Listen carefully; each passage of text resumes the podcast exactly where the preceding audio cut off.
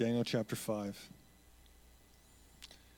King Belshazzar made a great feast for a thousand of his lords and drank wine in front of the thousand. Belshazzar, when he tasted the wine, commanded that the vessels of gold and of silver that Nebuchadnezzar his father had taken out of the temple in Jerusalem be brought, that the king and his lords, his wives, and his concubines might drink from them. Then they brought in the golden vessels that had been taken out of the temple, the house of God in Jerusalem. The king and his lords and his wives and his concubines drank from them.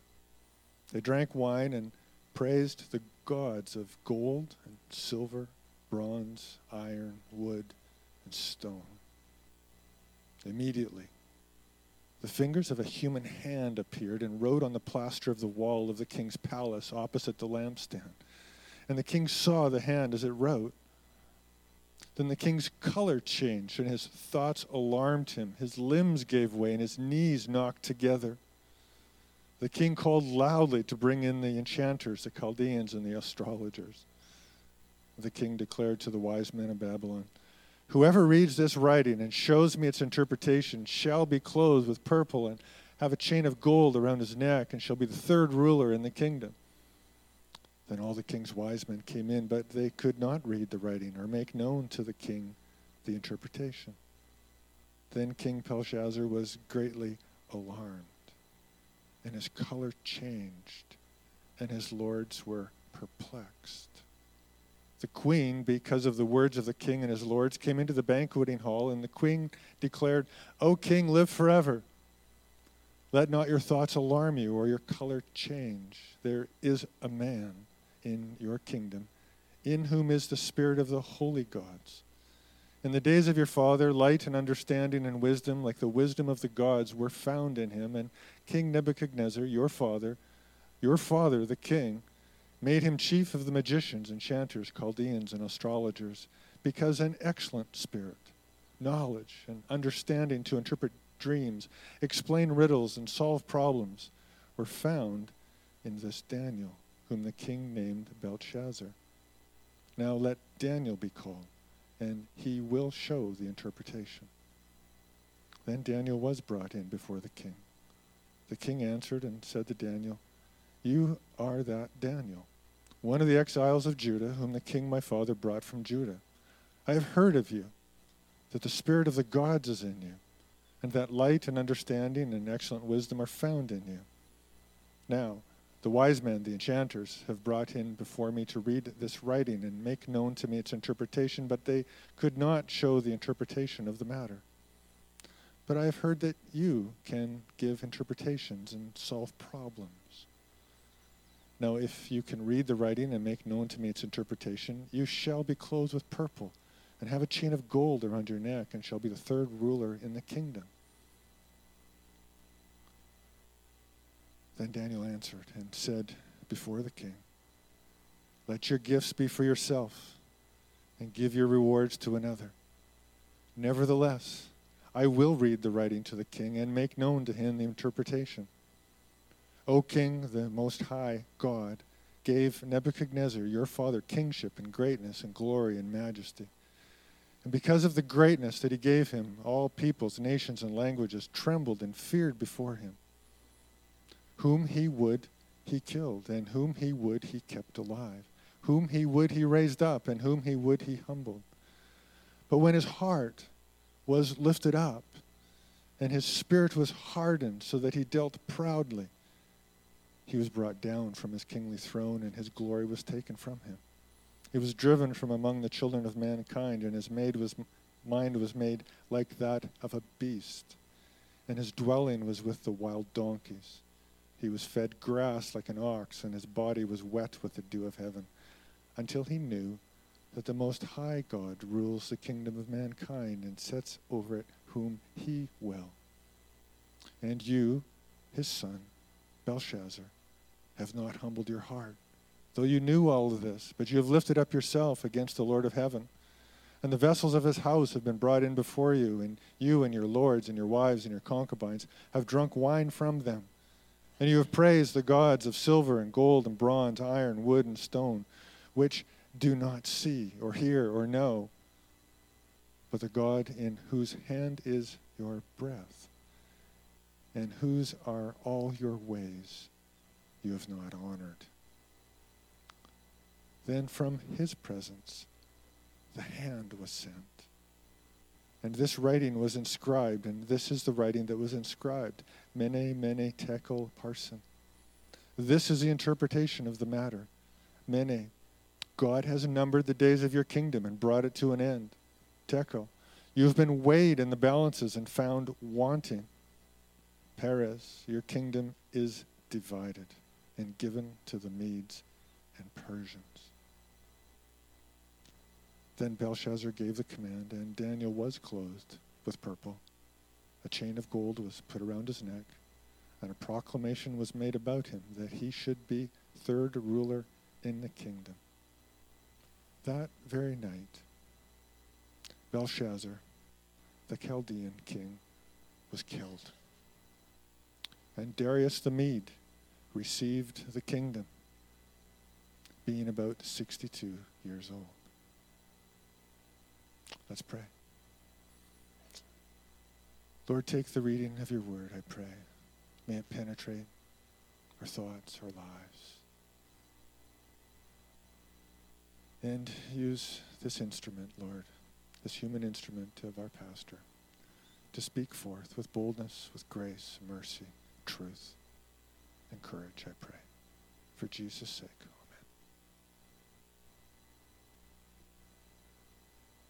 We come to Daniel chapter 5, I hope you noticed once again the big theme that has been woven throughout this whole book so far. And it's a theme that will continue to be woven through the rest of the book, and it is simply this that the Most High reigns.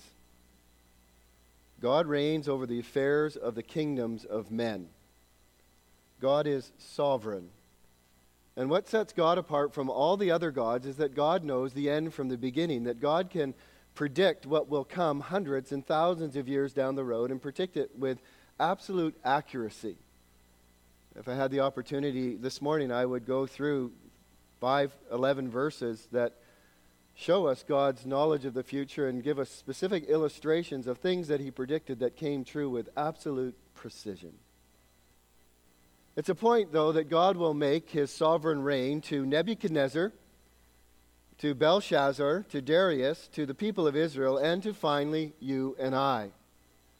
And if we miss this point that is being made in the book of Daniel, we really miss the whole point of the book. And these stories and accounts just, be, just remain stories and accounts to us of some time way back when.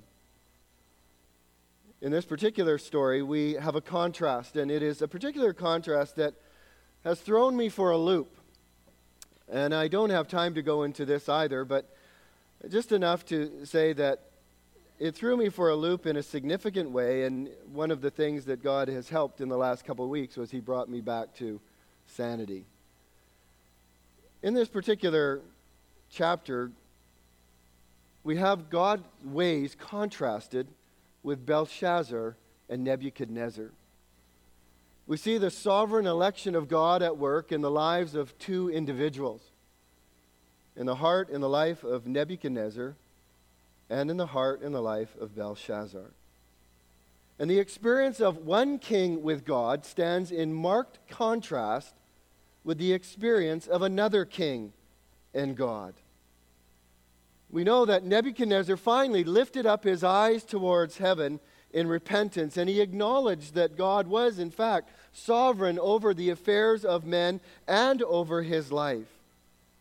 And we heard, as we just read in Daniel 5, that Belshazzar resisted to the end, was unwilling to humble himself, even though he knew of God and God's ways of dealing with his ancestor Nebuchadnezzar.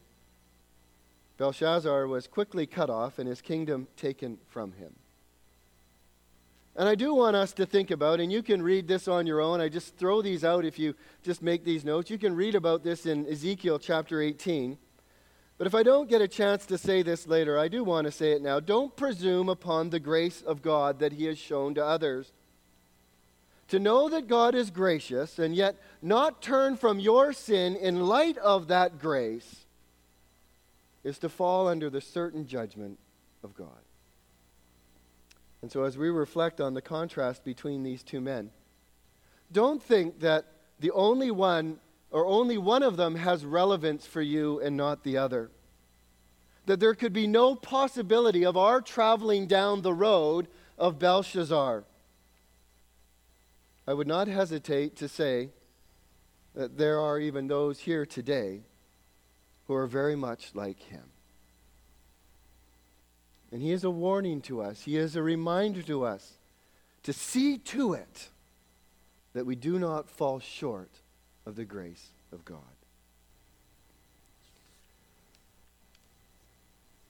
This has been a book so far, and I, I do want to just take a minute to catch us up to date.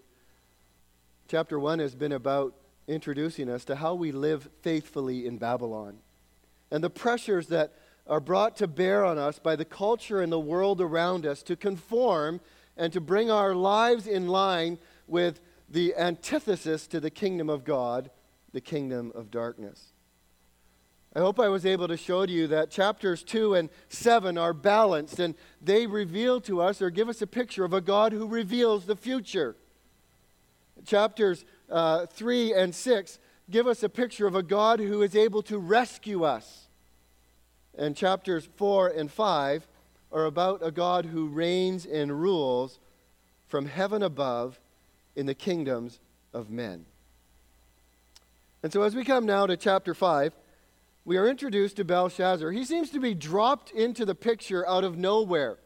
For the first four chapters, we've been talking about Nebuchadnezzar and God's work in his heart and God's instruction to him about the present and about the future. But all of a sudden, Belshazzar appears on the scene, seemingly out of nowhere. And as it so happens, we drop into Belshazzar on the last night of his life and on the last night of the Babylonian Empire. And we realize that the fall of the Babylonian Empire was something that God had predicted would happen 64 years earlier in the dream or the vision that he had given to Nebuchadnezzar. It is now 539 BC. Belshazzar was the oldest son of Nabonidus. He was the last king of Babylon. He was not loved by the Babylonians. In fact, he was quite despised by them. And so he chose to live his life in somewhat of an exile in a place called Tema, um, which is somewhere they believe in Saudi Arabia. Four men had been on the throne uh, before him following Nebuchadnezzar. And Belshazzar, as I said, was Nabon, uh, Nabonidus' uh, oldest son, and he reigned in his place. And so when it says he was the third, um, uh, he could give Daniel the third place in the kingdom, that makes sense because his father was actually number one, Belshazzar was number two, and he was willing to give up position number three. Of course, Nebuchadnezzar was not his literal father, but he would have been his ancestor. Just like Abraham is called the father of the Jews, he's not the literal father of Jews that live today, but he is the, their ancestor.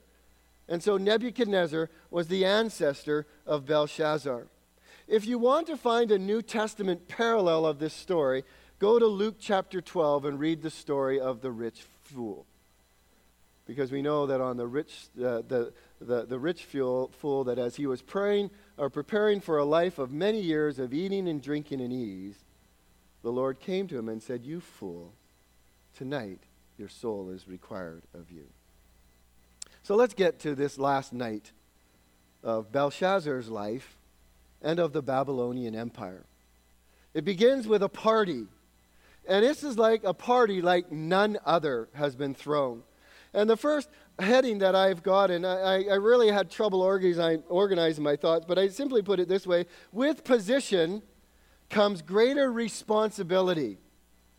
At least that's what we should expect. And I think this is self evident. As a father in the home, by virtue of your role as a father, you have greater responsibility to lead and to walk in a certain way in your family. Leaders in a church have greater responsibility to walk in a way that is pleasing to God. Politicians, we expect more out of the way that they live their lives. People who are in positions of authority and power have a greater responsibility. Belshazzar didn't understand this.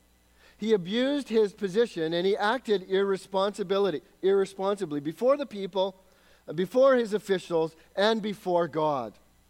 And if you noticed, it's his excessive drinking that contributed to that. Six times in this chapter, there is a reference to drinking, and they drank wine. We find him having an arrogant posture towards the army that is right outside his walls. And he has blasphemy towards God as he worships the, um, the, the, the gods of gold and silver out of the goblets from God's temple. He was religiously irresponsible. Verses 1 to 5 just describe an incredible party. And the highlight of this party was alcohol. You, you see that. You can't miss that. It's woven in there five times. It's a point made again and again. This wasn't just a cup of wine that they had, it was an orgy of drinking, which was promoted by Belshazzar himself, who seemed to take the lead and kind of stand up before the people and say, Let me show you how I will drink myself under the table. It's what people do today. We find these kind of parties happen all over the place. They certainly happen on college campuses, but they happen in our neighborhoods even today. Where alcohol froze, froze, oh man, I can't even talk right, flows freely, and it is somewhat of a bragging right to how much one can drink. Most understand how drinking suppresses inhibitions we do things and say things that we normally wouldn't do or say. Belshazzar started to do that. As the wine started to take effect in his body, he began to mock the God of Israel. He knew about the stolen articles that had been taken from the temple. He knew exactly where his, uh, his father had put them, his ancestor Nebuchadnezzar had put them. He had put them in some place, and he said, You go get those things, and we're going to use those to drink from and in open rebellion against the God of Israel, he praised the gods of gold and silver. What a stupid thing to do. And that's not the end of his irresponsibility. This is a really strange night to throw this kind of a party. And let me tell you why. At that very moment, outside the walls of Babylon was the Medo Persian army. And inside the walls was Belshazzar, throwing this extravagant party where they were getting knocked down drunk. I was thinking about this, and there's maybe a number of reasons, but certainly his lack of responsibility is displayed through his arrogance. He might have thought himself invincible. After all, he had been aware, he must have been aware of the Medes and the Persians just outside his wall. But if you go on, on any kind of history, you can even go online and Google it, you can find that the wall system around the city of Babylon was second to none. In fact, there was a double walled system, and around it was sort of a moat. And he must have thought himself impregnable that there was no way that this uh, army could ever breach the walls of this great city and do him any harm. And so this party might have been a statement of his security and his self confidence. It was an arrogant party. After all, weren't they drinking from the vessels of a God that their king earlier had destroyed and taken their people captive and brought back some of the vessels from his temple and stuck them in his temple? Who could ever come against Belshazzar? And so there was a note of arrogance in him. But little did he know, and you can find this in some of the Greek historians, that the engineers of the Medes and the Persian armies had designed a way of diverting the Euphrates River just enough so a group of commandos could come in through the river into the wall and make it possible for the rest of the army to come in. Maybe his lack of responsibility is displayed a little bit through fatalism. You say, well, where do you get that from? Well, he knew about the Most High God. He knew about the, the dreams and the interpretations that his, his father or his ancestor Nebuchadnezzar has been received. He knew about the, the idol and he knew about the interpretation of the idol. And he knew about the stone that was cut out without a hand that would crush it and that would fall. He knew that one day the, the, the armies of the Medes and the Persians would somehow come and would take over the Babylonian army. And maybe he had just given over to fatalism. You know, there are numbers of people who when they first confront the sovereignty of God, give in to fatalism. And they say, well, if God is sovereign, if God determines everything, then what can I ever do? What a horrible misunderstanding of the biblical truth about God's election and God's sovereign work in our lives. But maybe, just maybe, he had given in to a fatalistic view. And possibly it was his worldview, a lack of responsibility, and really thinking through the issues of life. It was a worldview maybe that had no certainty about life after death. It's a worldview that says there's nothing to live for once I die. It's what Paul talks about in 1 Corinthians 15, which is part of the, the hope of the Christian. What gives us hope about the future? It's the resurrection. And if you don't believe in the resurrection, Paul says, then we're worse off than everybody else. And we might as well what? Eat, drink, and be merry for what? Tomorrow we die. And so maybe he had no hope of life after death. It was the hand, the writing on the wall that sobered him up. So much so that he lost control of his bodily functions and there was a wet spot that appeared under his chair. That really is literally what it means. The knots of his joints were loosened. He was so terrified by what he saw as that hand wrote on the wall that his bowels let loose. And not only was it a physically disturbing thing, but the Bible, and you, you read, you heard it read, his whole countenance changed. His thoughts troubled him. He cried aloud. He promised rewards that remained unclaimed. His lords were baffled. This whole room was suddenly turned into a place of confusion and chaos and terror. Strange, is it not, that the army outside his wall had no effect on him, but something inside of him just terrorized him when he saw that hand. And we know, do we not, loved ones, that it is a terrifying thing to fall into the hands of a living God. And as Belshazzar was here, he had recognized already his religion had failed him. His advisors were unable to give him the meaning. Support had fallen out from under him. Nobody could help him. God had frightened him, and he was terrified.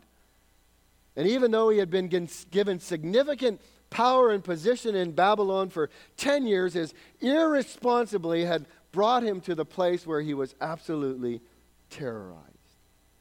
And even at this point of terror, God's grace would be evident to him. The second point simply is with privilege comes greater opportunity. At least that's what we would expect. The first nine verses set the stage for three speeches that follow. The first is from the lips of the queen.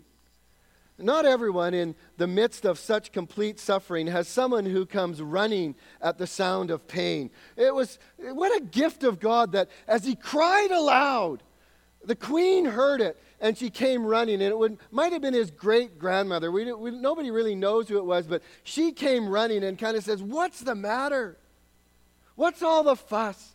And it's fascinating, we don't have time to trace this either. The way godly women have been used by God at such critical points. We think of Deborah, we think of um, uh, um, uh, Abigail, we think of Mary, we think of Lydia, women who kept their composure under extraordinary circumstances and spoke peace and wisdom into situations. And here comes this queen, and her, her word is direct, and I love this word there is a man.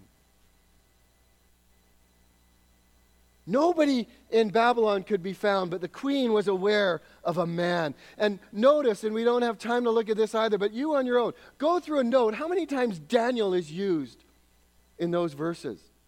Remember, his name had been changed.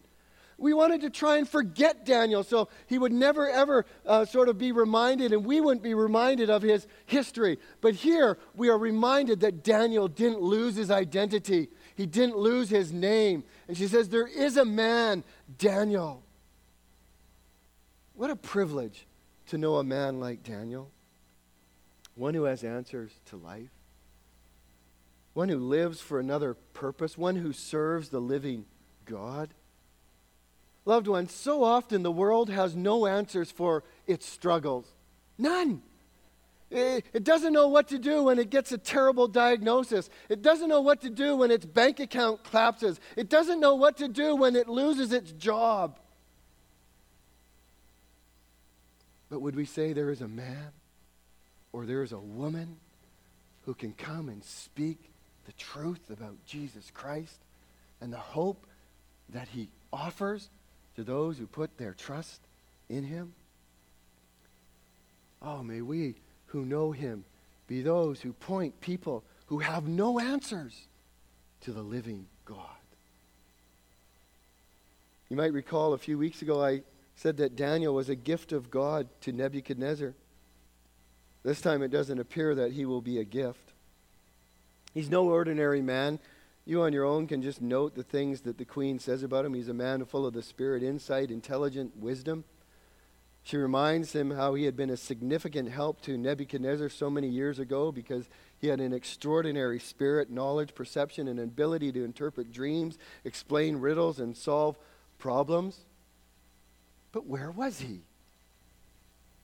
He had been he had to be called. He, he was nowhere to be found. He had to be called in to this great meeting. Such a man like Daniel had been sidelined. He had been put out to pasture. Here before Belshazzar now was an opportunity that for years had been squandered. He had great privilege, but he had just rejected and set aside Daniel and all that he had to offer him.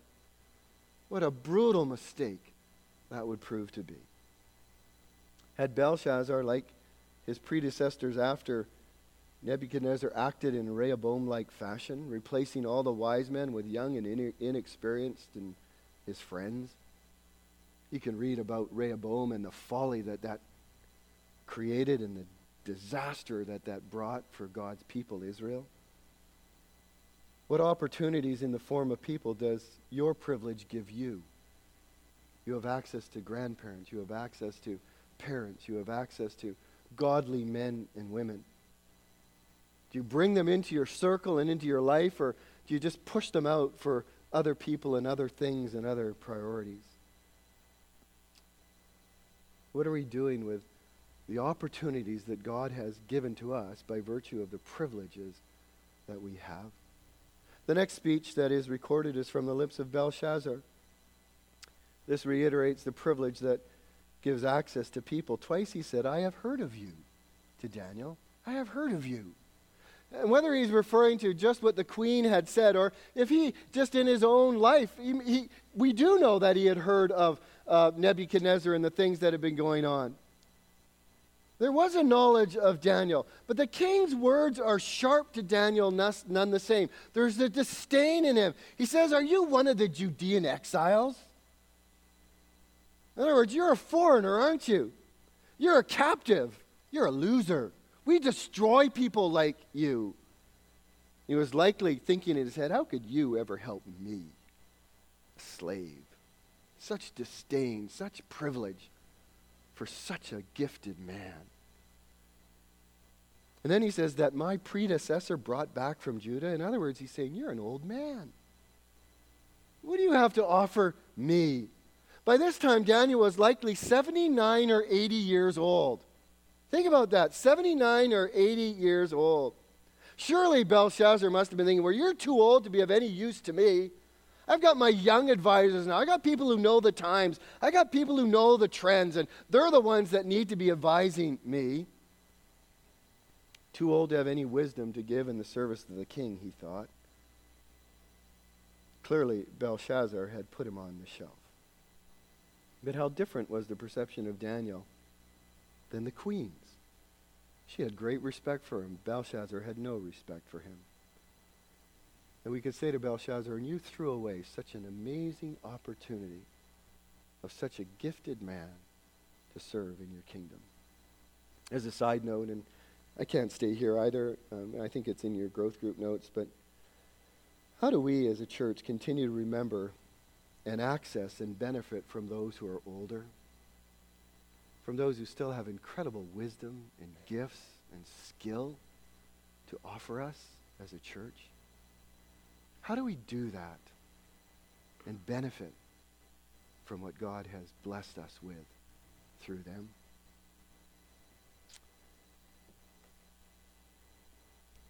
His privilege had given him an incredible opportunity to benefit from a rich theological historical heritage. You see, Daniel didn't want or need the king's resort or reward. He was a prophet. He was not a prophet for hire.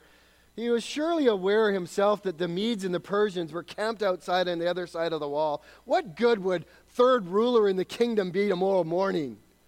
He didn't need the king's rewards at all.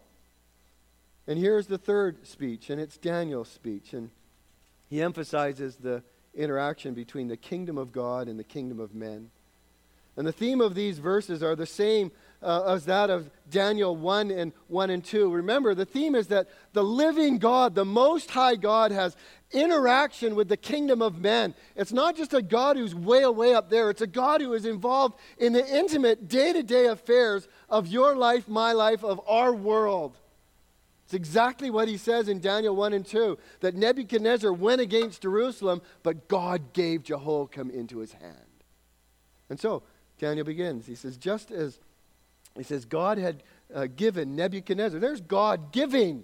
God is sovereign. God had given Nebuchadnezzar his greatness, his glory, his majesty. All the earth feared him. He has power over life and death to do with people what he willed. But he was arrogant and proud, and so God took it all away from him, and he gave him the mind of an animal. And the note, verse 21, which is the theological point that we pointed out from chapter 4, until he acknowledged that the Most High is ruler over the kingdom of men and sets anyone he wants over it. And then the knife into Belshazzar's heart. And you knew all this. Wow. You acted with arrogance. You sinned with a high hand even though you knew all that God had done in your ancestors' life. What an incredible opportunity he had squandered.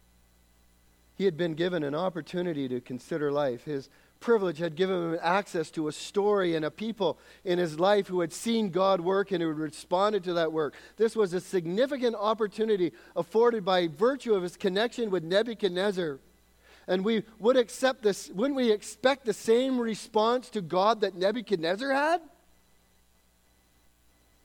See, every one of you here today is privileged to be here. You have a privilege that a lot of people don't have in this community and don't even have around this world. You've had the opportunity to hear the Word of God read. You've had the opportunity to hear the Word of God sung. You've had the opportunity already to hear the gospel in the choir song. You have had incredible privilege given to you. Some of you here even have incredible spiritual heritage grandparents, parents, uncles, aunts, two generations, three generations of those who have walked with God and those who have seen God do incredible things in their lives. But let me tell you, with that privilege comes incredible opportunity and responsibility. You've heard the gospel, you've heard about Jesus. But that doesn't guarantee it will benefit you unless you also respond to Christ. See, one of the fallacies in our world today is the education fallacy. Just educate people enough and we'll change their behavior. What a bunch of hogwash. Unless people are willing to take that information and apply it in their lives, it will make no difference. You can educate them until the cows come home, and it will make no difference in their life. It's the same you can pour out privilege upon privilege upon privilege of people with the gospel about Jesus Christ. And unless they choose to say, I will put my trust in Christ, it will not benefit them a bit. What have you done with the opportunities that God has given you through the people he has surrounded you with? The final point with premeditated sin comes greater accountability. Of this you can be certain. See, Belshazzar squandered his opportunities. His sin was gross and premeditated. Daniel doesn't mince words, and you can read this and underline these things on your own. He says, But you have not humbled your heart. Even though you knew all this, Instead, you have exalted yourself against the Lord of heaven. You drank from the vessels. You praised the gods made of gold and silver. You have not glorified God. That is scary. His was defiance, rebellion, outright rejection against God. This was sin with a high hand. This was intentional transgression. In the words of Jonathan Edwards, it was like Daniel was saying to him, You are hanging over hell by a spider's thread. This is the Old Testament version of Romans chapter 1, verses 18 to 25.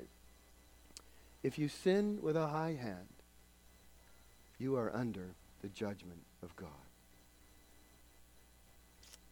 I think what has swirled around in my mind more than anything these past couple weeks is the remainder of verse 23.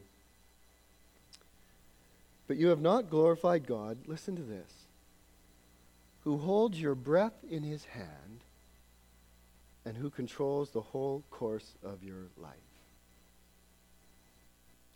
I looked at a different number of versions, but God in whose hand is your breath and whose are all your ways you have not honored.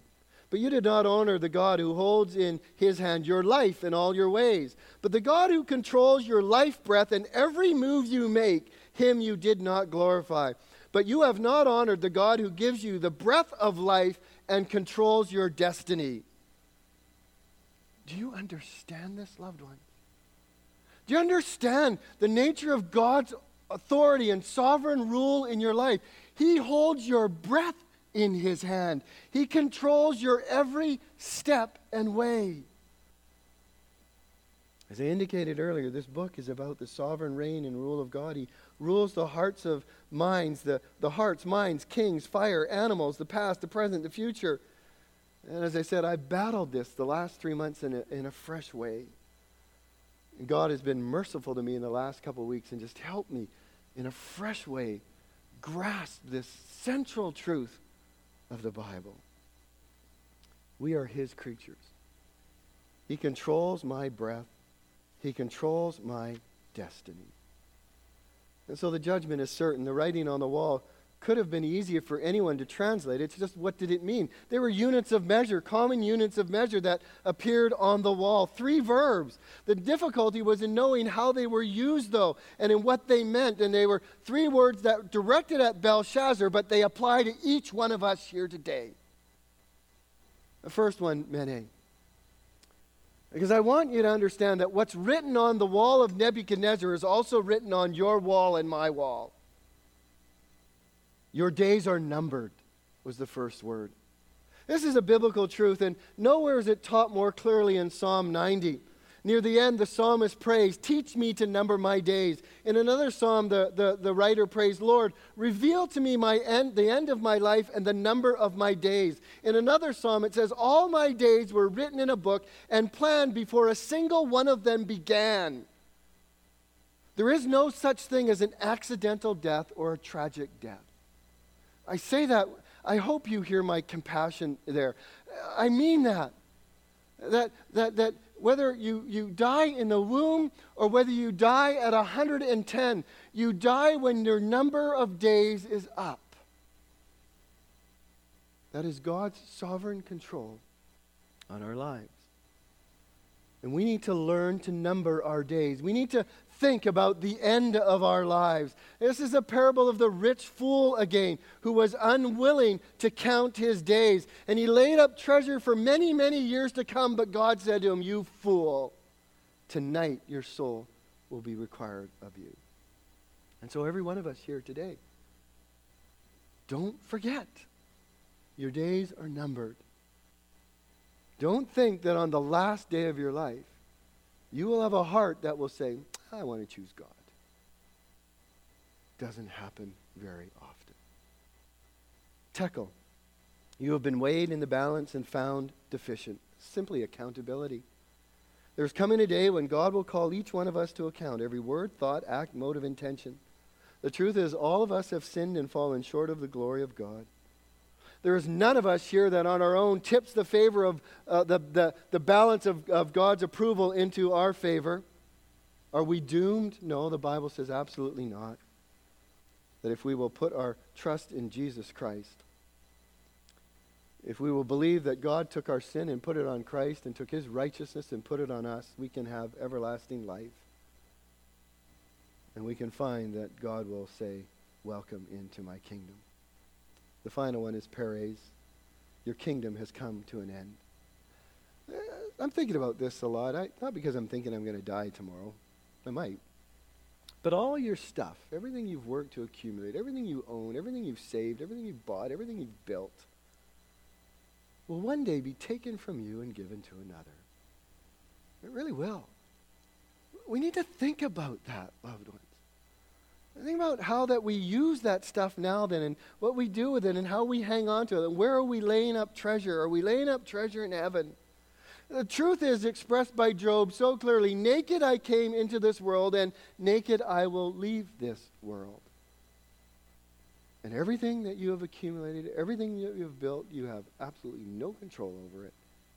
And it goes to somebody else. It really matters not what you accomplish on earth in comparison to what you accomplish in heaven. And verse 30 is such a sobering verse. That very night, Belshazzar, the king of the Chaldeans, was king, killed, and Darius the Mede received the kingdom at age 62. And just as a side note, struck me as Barry was reading that Darius wasn't even born when God made the prediction to Nebuchadnezzar that the Medes and the Persians would take over his kingdom. It's a sobering reminder, loved ones, of the sovereignty of God, of the responsibility of power, of the gift of privilege, of the terror of premeditated sin. And so, we all live with a danger outside of our gates. What's the danger outside of the gate of your life? We all need to remember that what's written on Belshazzar's wall is also written on our wall. And we need to understand that this morning we have a choice to make. I implore you today to be reconciled to God. Or as the choir sang, come to Jesus. Come to Jesus. Father, we thank you for our time together this morning. Thank you for this incredible chapter, which is so full of help for us today. Spirit of God, would you take it and apply it now to each one of us? In Jesus' name we pray. Amen.